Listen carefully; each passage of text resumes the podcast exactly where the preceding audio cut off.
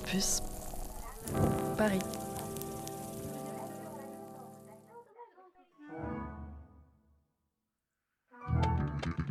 Bref, euh, on reviendra à Berg plus tard, je l'espère, justement. Elle ne cherche pas à, à, euh, suivre tout, elle fait son truc, c'est qu'elle Tu arrives à un, à un- à un dîner et tu dis Ah, est-ce que tu connais Pekka Ku- Kuusisto et... Si t'arrives à le prononcer. c'est ça. Moi, la première qui va voir un concert de musique classique, je râle quand j'entends une gourde qui tombe en plein milieu ou un téléphone qui sonne. Mais, euh, mais voilà. Euh, bah oui, faut le dire. Atonalité Café, l'émission de la jeune création de musique contemporaine instrumentale de Radio Campus Paris. Un lundi sur deux, de 21h à 22h sur le 93.9. Bonsoir à tous, euh, bienvenue à Tonalité Café sur le 93.9 Radio Campus Paris. Comme le dit très bien le générique, euh, on est dans l'émission de Radio Campus qui essaie de tenir au courant les jeunes franciliens et franciliennes de l'actualité musicale contemporaine. La jeune création est toujours à l'honneur chez nous. Aujourd'hui, on va avoir un bon programme. En effet, l'émission sera dédiée à la compositrice donc Clara Olivares, présente avec nous. Bonsoir. Bonsoir. Euh, et donc, euh, jeune compositrice certes, mais qui n'en est pas à son coup d'essai. En effet, beaucoup de belle musique et avec de beaux orchestres, de beaux ensembles musicaux, euh, plein de talent en tout cas. Et on va avoir donc l'occasion de retracer son parcours musical et bien entendu d'écouter sa musique en multiples reprises, on va dire ça comme ça.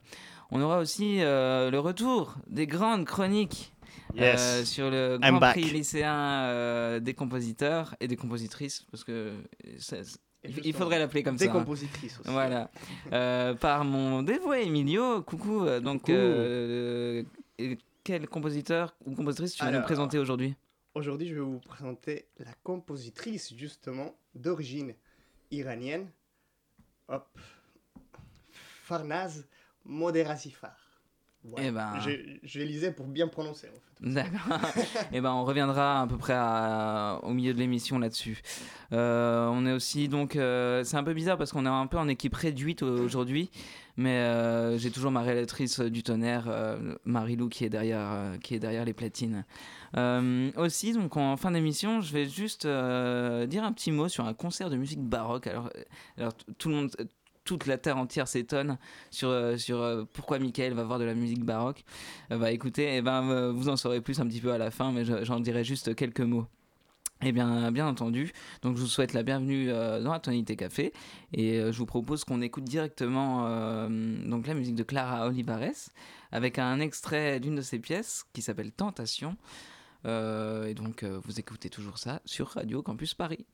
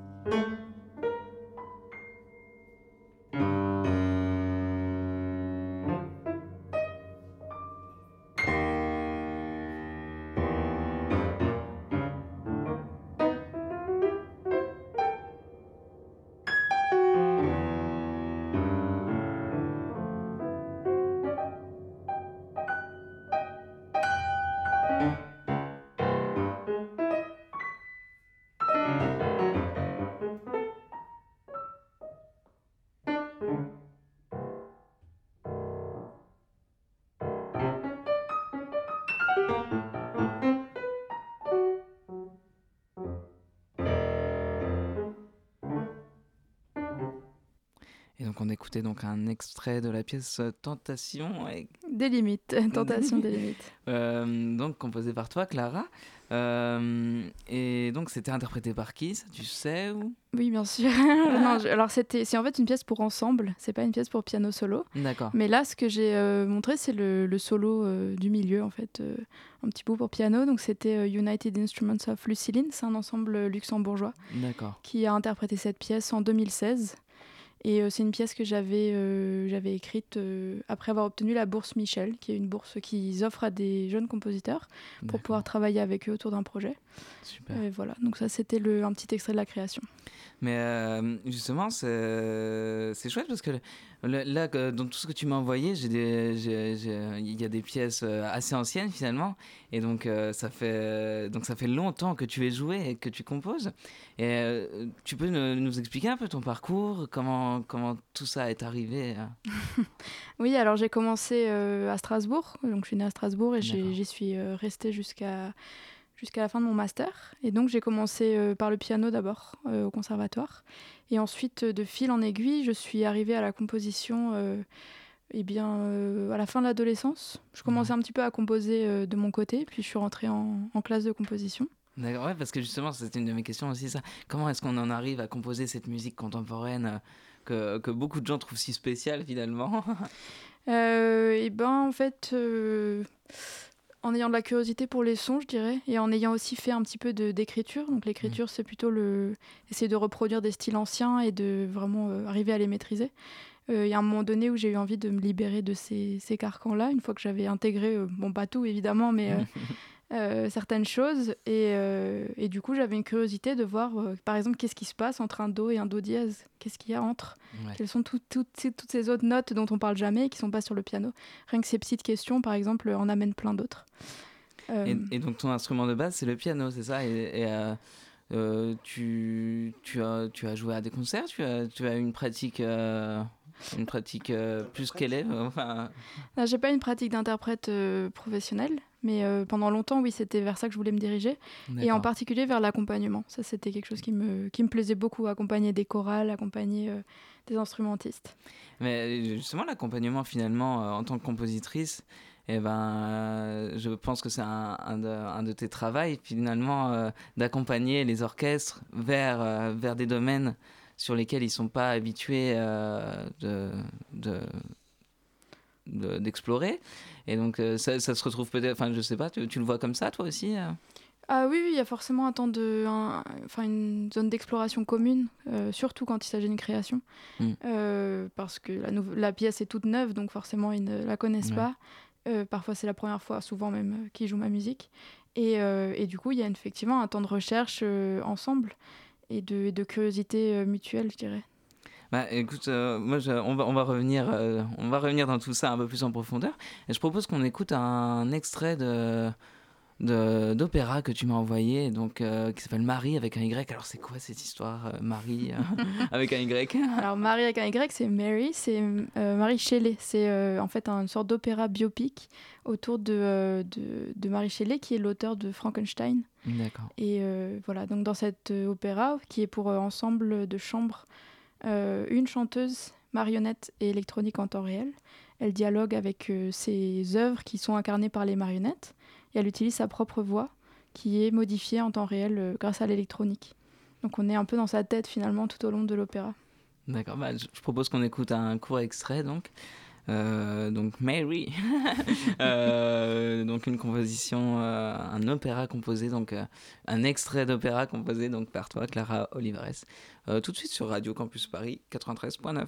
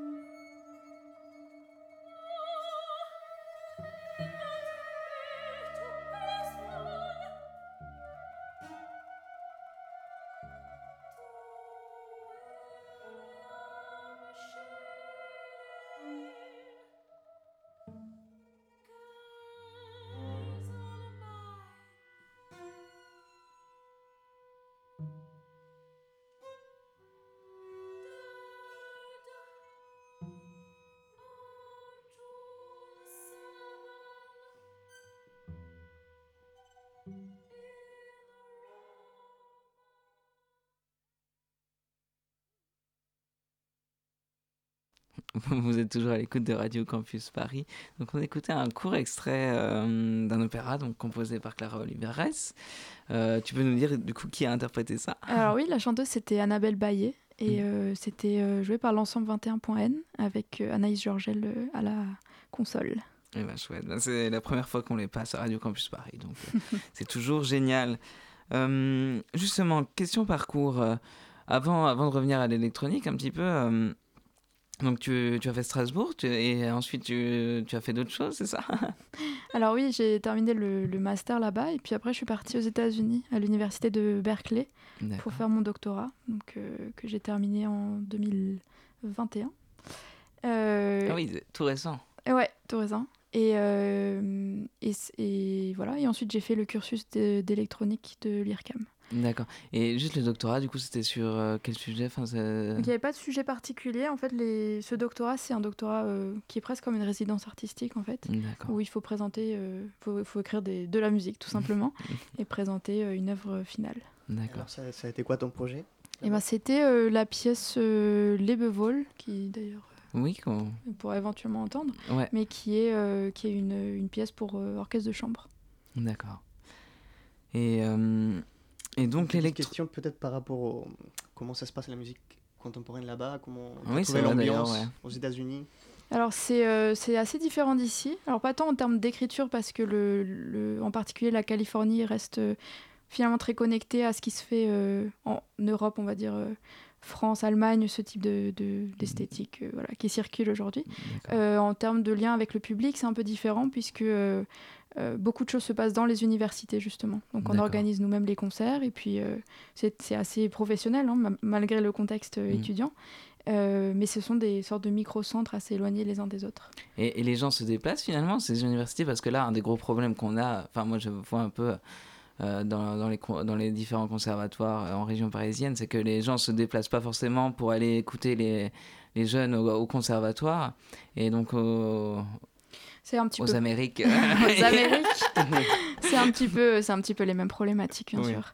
Euh, on met vraiment l'accent sur la publicité, essayer de, bah, comme ici d'ailleurs, de faire Ouais. euh, de la médiation, essayer de. Alors il y a, y a un style de, de, de concert par les interprètes qui est un petit peu différent, je trouve, de, de ce qui se fait ici en France. C'est euh, il y a beaucoup plus de prise de parole, par exemple. Donc quand on arrive au concert, il y a tout de suite, euh, par exemple, les interprètes vont beaucoup parler de leur lien personnel au compositeur, à la compositrice, aux œuvres. Euh, donc c'est presque comme un, comme un show, je dirais, à l'américaine. Ça c'est, Mm. euh, Une médiation. voilà, c'est ça. C'est moins de notes de programme et beaucoup plus de dialogue euh, sur scène en fait, comme une vraie invitation. Ah mais ça c'est vrai que c'est vrai que c'est pas une habitude euh, qu'on a beaucoup ici. Ici, c'est plus ritualistique. oui c'est vrai, c'est vrai. Mais d'un autre côté, ouais, enfin, de- moi je, enfin, je, je pense euh, que, que les deux approches sont bien, mais c'est comment comment on l'amène vers le public euh, Ouais. qui est important. Mais Oui, Mais et puis les, les Américains, enfin en général, hein, aux États-Unis, euh, les gens sont quand même préparés depuis l'enfance à ces prises de parole publiques, à Mm. la confiance en soi. Euh, c'est pas forcément le cas en France où il y a un peu une timidité quand même, Ouais, euh, une intimidation face au, à un public. Mais nous sommes là pour casser ces barrières. Euh, et euh, justement, l'électronique, alors, euh, donc l'IRCAM, donc euh, ça c'était l'année dernière, c'est ça? Euh, L'année d'avant, L'année d'avant? C'est Et ça. alors, comment, comment tu en es venu finalement? Tu t'es dit c'est une prolongation de, de mon écriture?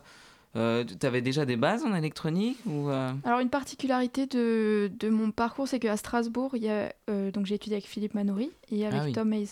Donc en fait, dès, euh, dès le début, finalement, j'avais des outils. j'ai tout de suite eu une pensée plus électronique en temps réel, avant même finalement de travailler la bande électronique.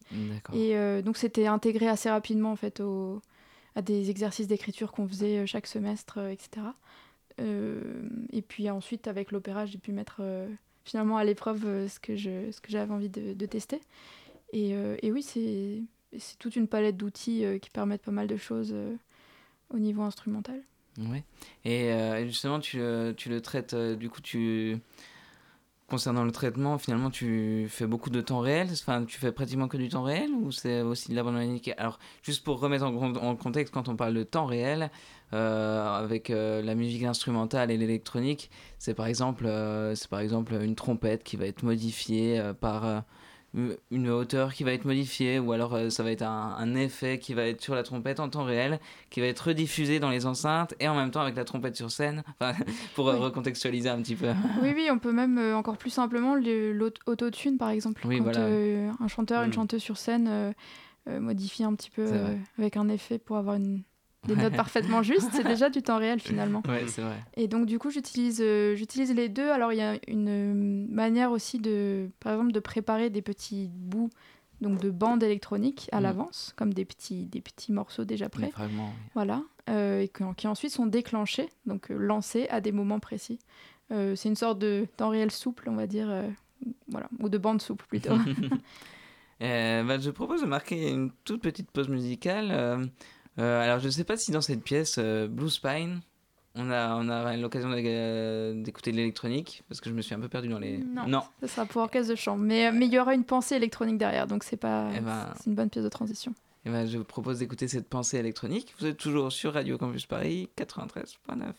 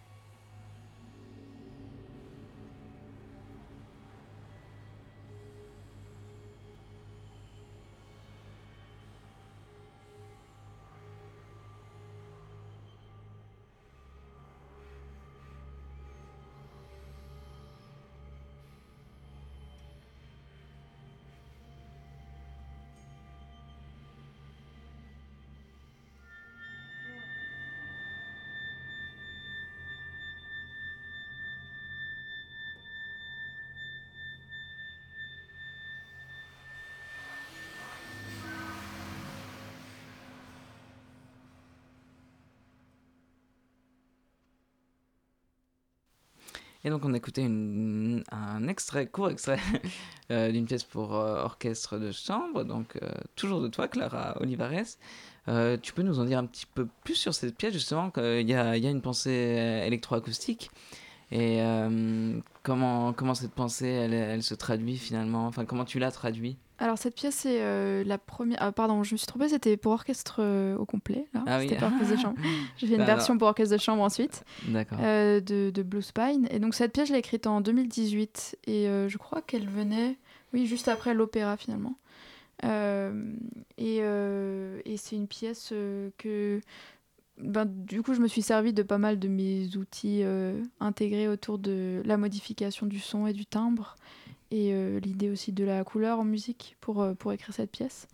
Euh, donc il y avait un peu tout ce monde qui devait se traduire de manière acoustique dans une forme avec voilà, beaucoup d'instruments d'un coup. Et justement, ben, enfin, tu es une jeune compositrice, mais tu as déjà composé pour des ensembles, pour des grands ensembles, des orchestres. Et qu'est-ce que ça fait en tant que jeune compositrice, finalement, de se retrouver face à un orchestre et de, défendre sa musique un peu? T'as, ça s'est toujours très bien passé ou ça c'est ou il y a des fois où ça s'est moins bien passé? Enfin qu'est-ce que enfin ce que je veux dire par là c'est comment comment tu tu ressens cette transmission finalement euh, co- comment ça se passe en général? Alors, ça s'est jamais mal passé. Par contre, euh, forcément, en étant euh, au tout début, en étant plus jeune, en étant plus dans des contextes d'académie, etc., c'était euh, plus intimidant. Et le lien euh, aux musiciens n'est pas le même non plus, puisque Mm. c'est des gens qu'on rencontre euh, pour le temps de 2-3 répétitions, Oui. puis c'est terminé. Mais en fait, avec la résidence que j'ai faite à l'Orchestre de Chambre de Paris, là, j'ai eu le temps de développer un vrai lien avec les musiciens sur deux ans. Et, et en fait, ça m'a aidé à prendre une certaine confiance, une assise aussi Mm. en répétition. Et de pas vraiment euh, faire attention à chaque visage, être sûr que euh, ah mince, il aime pas ce que j'ai écrit. Oui. Euh, non, c'est pas grave. On, voilà, on respire et on, on se concentre sur le résultat et que, que Ouais. l'idée soit transmise. Et puis euh, aussi, enfin, m'appuyer beaucoup sur le chef ou la chef Mm. pour, ben, pour transmettre toutes les idées. Donc je dirais que c'est plutôt. Je me suis beaucoup détendue vis-à-vis de ça. Ouais. Et après, se retrouver devant 80 personnes, c'est jamais facile. Oui, et dans la même lignée, en fait, une petite question. Euh, il y a quand même un constat, il y a un peu moins de, de compositrices. Et du coup, dans cette même lignée, euh, en tant que compositrice, t'es senti, tu t'es senti discriminée, par exemple? Ou c'est une histoire passée et non, c'est génial. On me, pose, euh, on me pose à chaque fois la question et euh, j'ai pas forcément une réponse ferme à donner. Je dirais qu'il y a des discriminations qu'on ne sent pas ou qu'on ne voit pas forcément, Mhm, qui vont être un moment où on est par exemple désavantagé sans trop le savoir. mhm. Euh, et il y a des choses que je choisis d'ignorer aussi, des, euh, des remarques ou des. voilà, de- que, dont je décide de passer outre. Maintenant, ça veut pas dire que c'est facile. Euh, je pense aussi que j'ai eu la chance de démarrer ma carrière à au bon moment, je dirais. C'est-à-dire au moment où les consciences commençaient doucement à se réveiller autour de ces questions. Euh, Peut-être que si j'avais démarré 5 ou 10 ans plus tôt, j'aurais été euh, beaucoup plus découragée. Et j'ai aussi euh, eu notamment une prof de composition avec qui j'ai tout de suite, en fait à 18-19 ans déjà parlé de, de, ben, de comment exister en tant que femme dans ce métier, comment réagir à certaines situations. En fait, j'ai été bien accompagnée, je dirais, pour me préparer. Mais euh, c'est pas le cas de toutes. Euh, c'est pas forcément évident d'être entouré seulement de, de camarades euh, masculins et à être enseigné uniquement par des profs euh, masculins. Ouais. Donc on a besoin en fait de, de représentation, d'être au contact aussi de femmes pour qui ça marche et de pouvoir aspirer, je sais pas si ça se dit, à ces mêmes euh, types de carrières. Eh ben, en tout cas, tu es, tu es à l'honneur ce soir. Et euh, bah, je propose qu'on écoute euh, encore. un- alors, pour le coup, euh, ici, ce sera un orchestre de chambre, si j'ai bien compris. Oui. Le- et donc, c'est une pièce euh, en- composée en 2020. Alors, euh, le titre, je ne. Je, je- je tends, allons-y. Euh, les Wall. Voilà, pas du tout. Ah. on, on y était, on y était presque, ou pas. Euh, Donc les Bevols, l'adieu en allemand. Ah bah oui, bah c'est... ouais, les, les auditeurs et les auditrices Ça sont va. habitués euh, à, mon, à mon accent allemand. Euh, tu peux nous en dire un peu plus sur cette pièce Oui, euh, bien sûr. C'est une pièce que j'ai écrite euh, à Berkeley, mais qui a été créée par euh, l'Orchestre de Chambre de Paris. D'accord. C'était la pièce qui démarrait notre collaboration. Et euh, en fait, c'est une pièce qui, que j'ai écrite en prélude, alors ça va sonner très prétentieux, mais au Requiem de Mozart. et euh, voilà, donc il y a une certaine... Ah oui. Enfin, voilà, toute cette ambiance-là. Écoute, il faut ce, il faut ce qu'il faut. D'accord. Voilà, et c'est une pièce qui m'est chère aussi puisqu'elle a été dirigée par euh, le chef Lars Vogt, avec Mm. qui j'avais collaboré toutes euh, mes années avec l'orchestre de chambre et qui est euh, malheureusement décédé il y a quelques Ouais. mois. Donc voilà, c'est une pièce euh, un petit peu... en- On lui ben, rend un petit peu hommage ben, avec cette diffusion. rendons- rendons- Rendons-lui hommage et euh, donc euh, on, écoute, euh, on écoute cette pièce tout de suite sur Radio Campus Paris, donc compositrice Clara Olivares.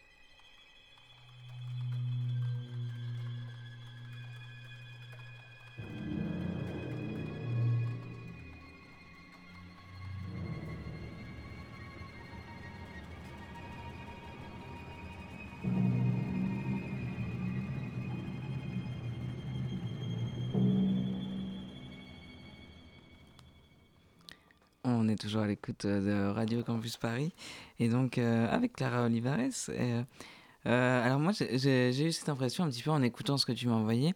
J'ai l'impression que tu, explores quand même pas mal de styles différents parce qu'il y a quand même des styles intrinsèques à, la, musique contemporaine. Et, euh, du coup, comment tu définirais ta musique? Enfin, C'est quoi ton approche un petit peu?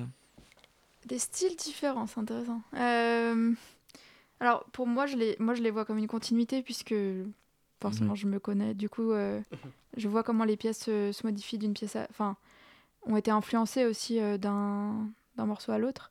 Euh, je dirais qu'il y a eu des éléments qui ont changé ma manière de faire. Bah, par exemple, la pièce Blue Spine qu'on a, qu'on a écouté tout à l'heure. Mmh.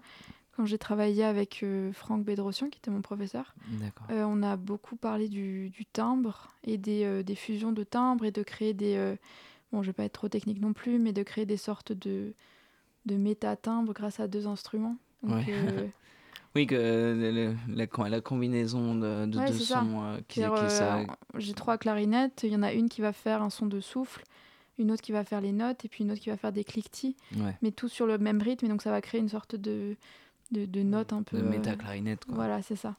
Euh, ça, c'est arrivé ouais, autour de 2017-2018, un peu après l'opéra, je dirais. Avant, euh, avant l'opéra et, et, forcément pendant l'opéra, il y avait euh, une sorte de prédominance du lyrique, je dirais, dans ma musique, avec des phrases très respiratoires, etc. Et, et puis là, je, bah, j'attends de voir vers où ça va.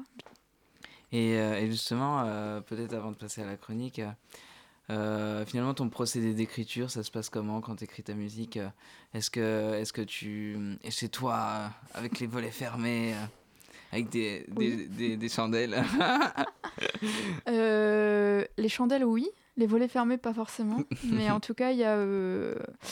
Ok, il y a plusieurs manières. En général, je démarre avec des sortes de gribouillis de couleurs. Je prends une grande feuille et j'étale un peu euh, tous les sons que j'entends. J'essaye de les traduire euh, bah, en, en, en...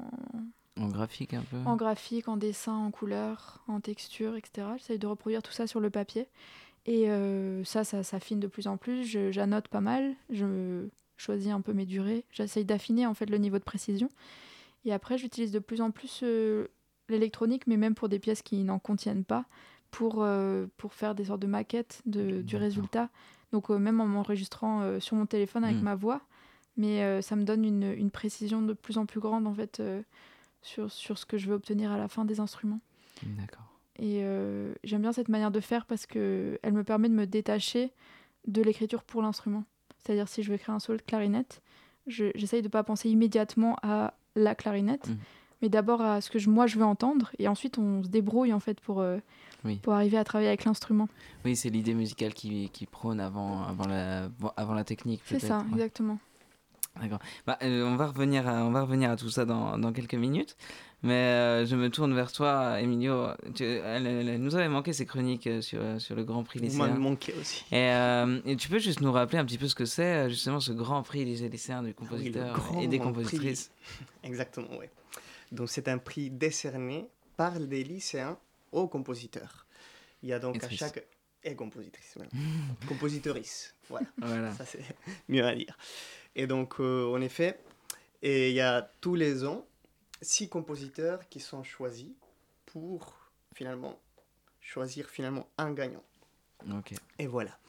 Donc, euh, on va continuer le décryptage aujourd'hui. C'est ça, parce que tu présentes à chaque fois euh, une personnalité qui, une, qui... Un des candidats. Ouais. Exactement. Allons-y. Et cette fois-ci, c'est une candidate. Exactement. Aujourd'hui, on va parler des miniatures persanes. Bah, et c'est là où vous me dites, mais Emilio, ça c'est pas de la musique. Exactement. mais on... si. Dire. mais si, parce qu'on peut quand même toujours et mettre en musique les images. Et, et c'est le cas de ce morceau. Il s'agit de Ballade onirique. C'est une suite de miniatures pour euh, ceinture, qui est un instrument perse, des cordes tendues sur, une, sur un cadre frappé avec des baguettes piano, violon, percussion et deux sopranos. La compositrice, c'est Farnaz Modarezifar. Elle interprète aussi sa propre pièce, au centure, bien sûr.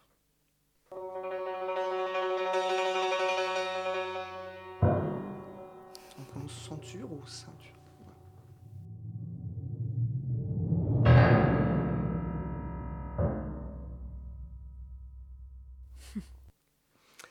Le piano et la percussion viennent amplifier les effets du centaure, attaque fort et longue résonance, une sonorité aussi métallique. Ces miniatures s'enchaînent et à partir de la deuxième, une voix arrive. D'abord, elle déclame le texte comme un prélude du chant. Et le chevalier rit au cœur de la mer.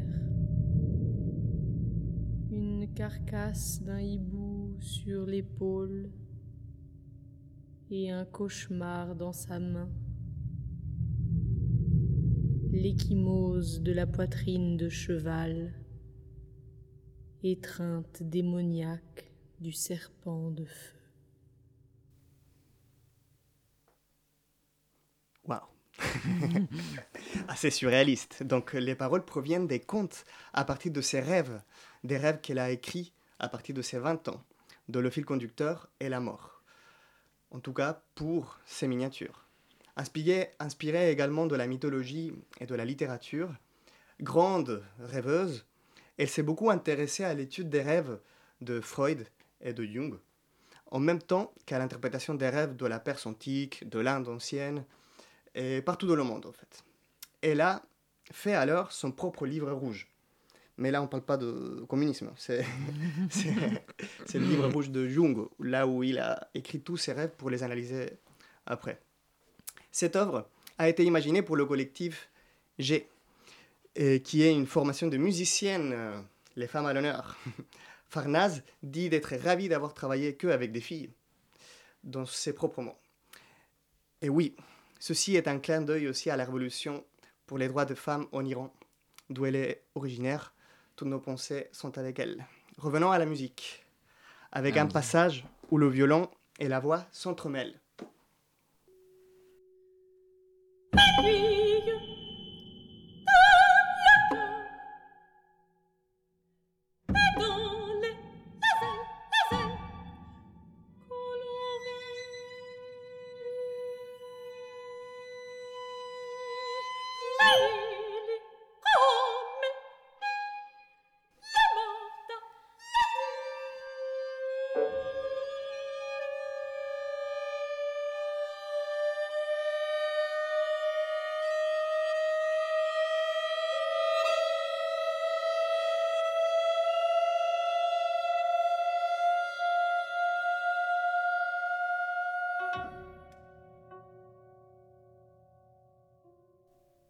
Farnaz vit depuis 10 ans en France, où elle poursuit ses études à l'école normale et au conservatoire de Boulogne-Billancourt.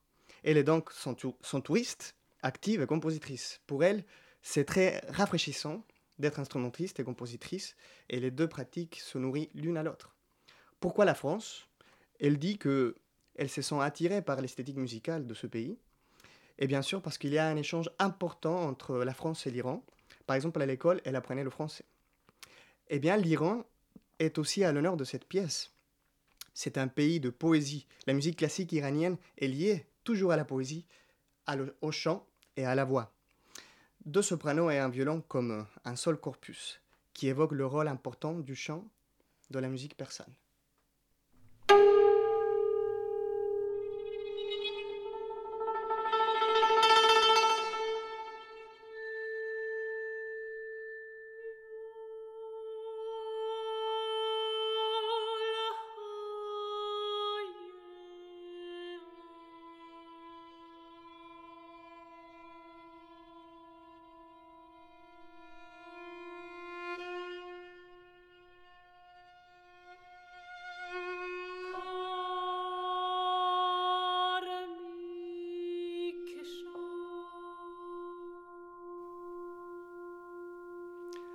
Rendez-vous dans deux semaines pour décrypter le prochain candidat. Mais, vous pouvez aller écouter cette compositrice demain. Où ça? Euh, Au Conservatoire de Paris, rue de Madrid. Euh, ce sera un concert de l'ensemble court-circuit. Et elle aura une de ses euh, pièces qui sera jouée. Et ben, on se retrouve là-bas demain. C'est à quelle heure Parfait. je crois que c'est à 20h, mais ça vaut le coup de vérifier. Ouais, c'est ça. on, vérifiera.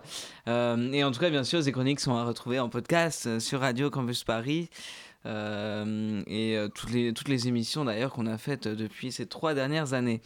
Euh, justement, retour, retour à, ce, à, ce, à ce sujet, justement, ce sujet dont, tu- es, dont, dont tu, tu es à, l'honneur, Clara Olivares. Euh, euh, finalement, euh, tout à l'heure on parlait de ta musique, de ton procédé à l'écriture, de ton rapport à l'écriture. Euh, et, et justement, tes inspirations dans la musique, parce que justement, euh, tu parlais de, de composer un peu graphiquement au, début. Et euh, c'est quoi tes premières inspirations quand tu commences à faire ce travail-là? Alors, mes premières inspirations, au début, euh, et c'est un petit peu moins le cas maintenant, je m'inspirais pas mal de la poésie, bah, notamment les premières années où j'écrivais beaucoup pour la voix. J'aimais bien plonger dans des, des anthologies, et notamment, je sais pas, Louise Labbé, par exemple, j'avais utilisé pour plusieurs pièces. Euh, et euh, au fur et à mesure, euh, en fait, c'est pas forcément des inspirations que artistiques, culturelles, c'est aussi regarder le, de plus en plus d'ailleurs le, la nature, regarder, toucher la terre, euh, en fait m'inspirer de ce qui, dans l'uni- l'univers ou l'environnement dans lequel je baigne Mm. et, euh, et tout- toute sa magie. Euh, donc c'est un peu une sorte de bain, bain inspiré dans lequel je me force à me plonger à chaque début de Et pièce. c'était de, Debussy, je crois, il me semble, qui disait euh, que les élèves en composition avaient beaucoup plus à apprendre en regardant un coucher de soleil euh, que- qu'en allant en cours, je crois. Enfin, il me semble qu'il avait dit ça quelque part. Mais, Oui. euh, mais ça, en tout cas, ça rejoint. Ouais, ouais. C'est- peut-être pas le cas, mais, mais euh, Mais la phrase est belle. exactement, c'est déjà ça, c'est déjà ça.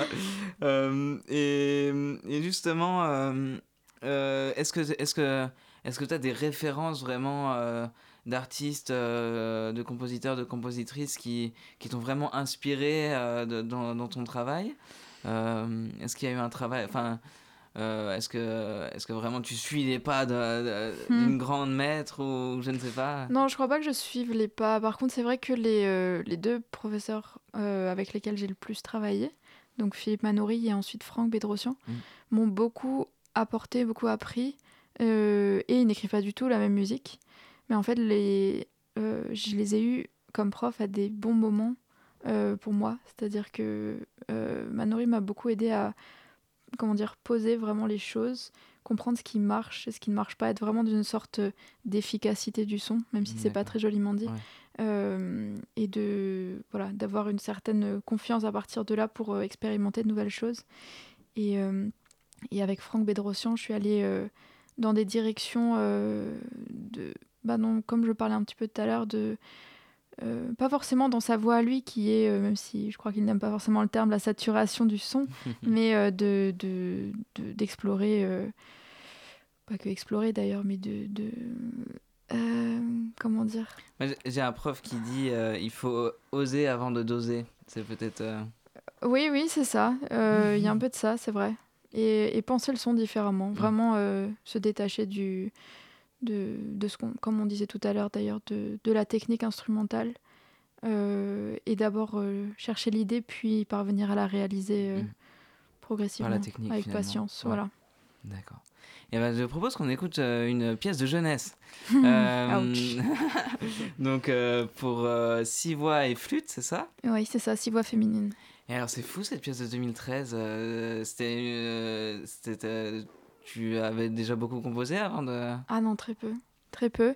C'est euh, une pièce. euh, alors, en fait, euh, quand j'avais composé ma toute première pièce, c'était une pièce qui durait, je crois, 20 secondes. Il y avait 16 voix. Bon, c'était pas du tout jouable. Mais je l'avais présentée à une prof de chant de mon conservatoire, Catherine Ok. Bolsinger, qui dirige aussi le chœur de l'Orchestre Philharmonique de Strasbourg et voilà et qui m'a proposé en fait de d'écrire pour elle un- cette fois un vrai euh, un vrai morceau pour son ensemble et pour euh, flûte. Euh, il existe aussi une version pour clarinette. Et donc j'ai voilà elle m'a fait confiance. En fait c'est important de le dire parce que tout à l'heure on parlait de, de comment on existe en tant que femme compositrice. Et en fait on existe face aussi, euh, grâce aussi à ces successions de coups de pouce euh, finalement de professionnels qui disent ok je, je te fais confiance je te Mm. donne euh, un champ libre et un public en fait qui va venir qui va prendre le temps d'écouter ton œuvre Euh, donc vas-y à toi de jouer et euh, en fait ça a été vraiment un moment marquant donc voilà, cette pièce, cette pièce, je pleure pas. hein, cette, non, non, non. Cette pièce donc s'appelle Nebula. Donc elle était construite au autour de l'idée de la nébuleuse. Au tout début de mes premières pièces, je me souviens que je faisais souvent référence à des, des concepts scientifiques euh, qui étaient un petit peu transformés à ma manière, mais disons euh, dont j'en saisissais certaines idées et je les transformais poétiquement. Donc il y avait cette idée-là de la nébuleuse. Euh, Il y a une référence assez forte à Xenakis dans cette pièce. Mm. Euh, voilà, qui est assumée. D'accord. Voilà. Et ben, moi, je propose qu'on écoute cette pièce, euh, cette pièce qui, moi, je trouvais pleine de fraîcheur finalement. Euh, tout de suite, donc euh, Nebula euh, de la compositrice Clara Olivares sur Radio Campus Paris 93.9. On se retrouve dans à peu près 7 minutes et 26 secondes et euh, restez accrochés.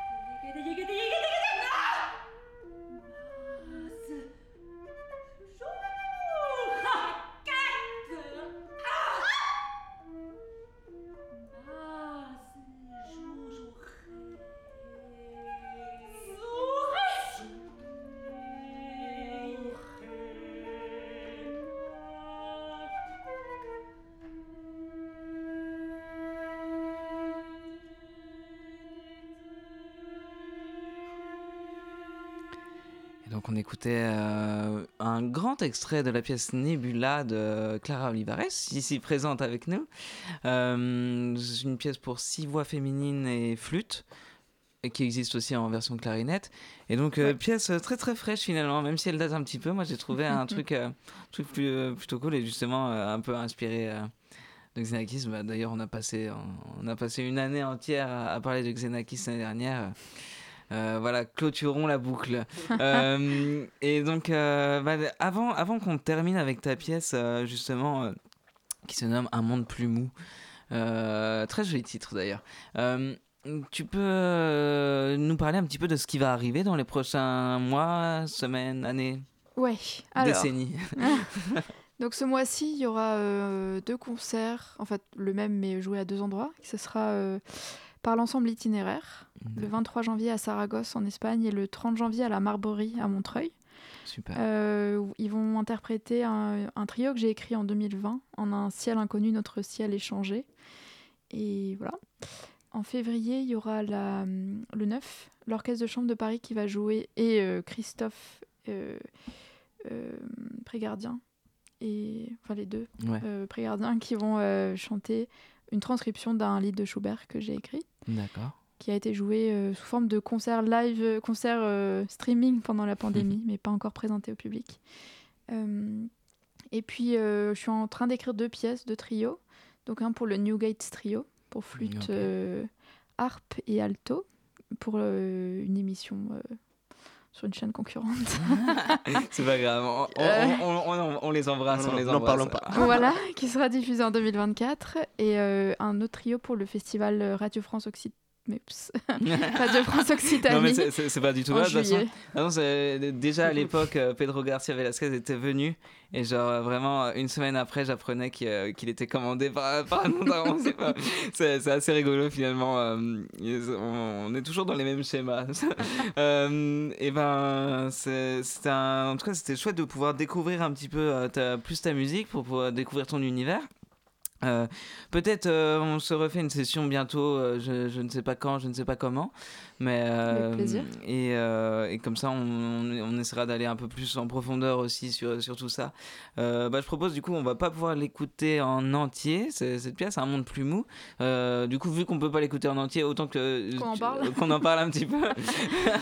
Euh, tu peux nous en dire un petit peu euh, sur cette pièce, un monde plus mou. Alors c'est quoi un monde plus mou? Alors euh, oui, c'est une pièce qui, qui est écrite pour cinq instruments. À l'origine, il y avait un contre-ténor, puis j'ai fait une transcription pour euh, donc uniquement des instruments.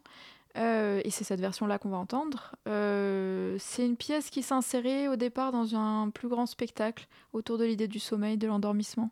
Et, et en fait, ça m'a inspiré euh, pour aller vers une musique qui est beaucoup plus calme, in- introspective et, euh, et qui a une certaine détente. En fait, c'est très bien pour finir l'émission, du coup. Euh, voilà, j'espère que vous ressentirez ça en, en l'entendant et vous plongerez dans un monde plus mou avec les instrumentistes. Eh ben, allons-y, ben, euh, clôturons l'émission là-dessus. Donc, euh, quatre- on aura 4 minutes sur 6, 15. Euh, J'aime bien être précis. Ben, je vous souhaite de, rester à l'écoute des musiques qui se font aujourd'hui, des belles musiques qui se font aujourd'hui, et des musiques aventureuses en tout cas. Et merci à Marie-Lou pour la réalisation, merci Emilio pour ta chronique, merci Clara beaucoup d'être venue, Clara Olivares d'être venue. Nous présenter ton travail. Avec plaisir. Et on se retrouve sur les bancs des concerts parce que oui, il faut aller en concert. Euh, aller en concert, c'est déjà militer en soi. Euh, donc euh, on se retrouve, on se retrouve sur les bancs en train d'écouter de la musique contemporaine, si, si besoin. Un monde plus mou sur Radio Campus Paris et on se dit à dans deux semaines.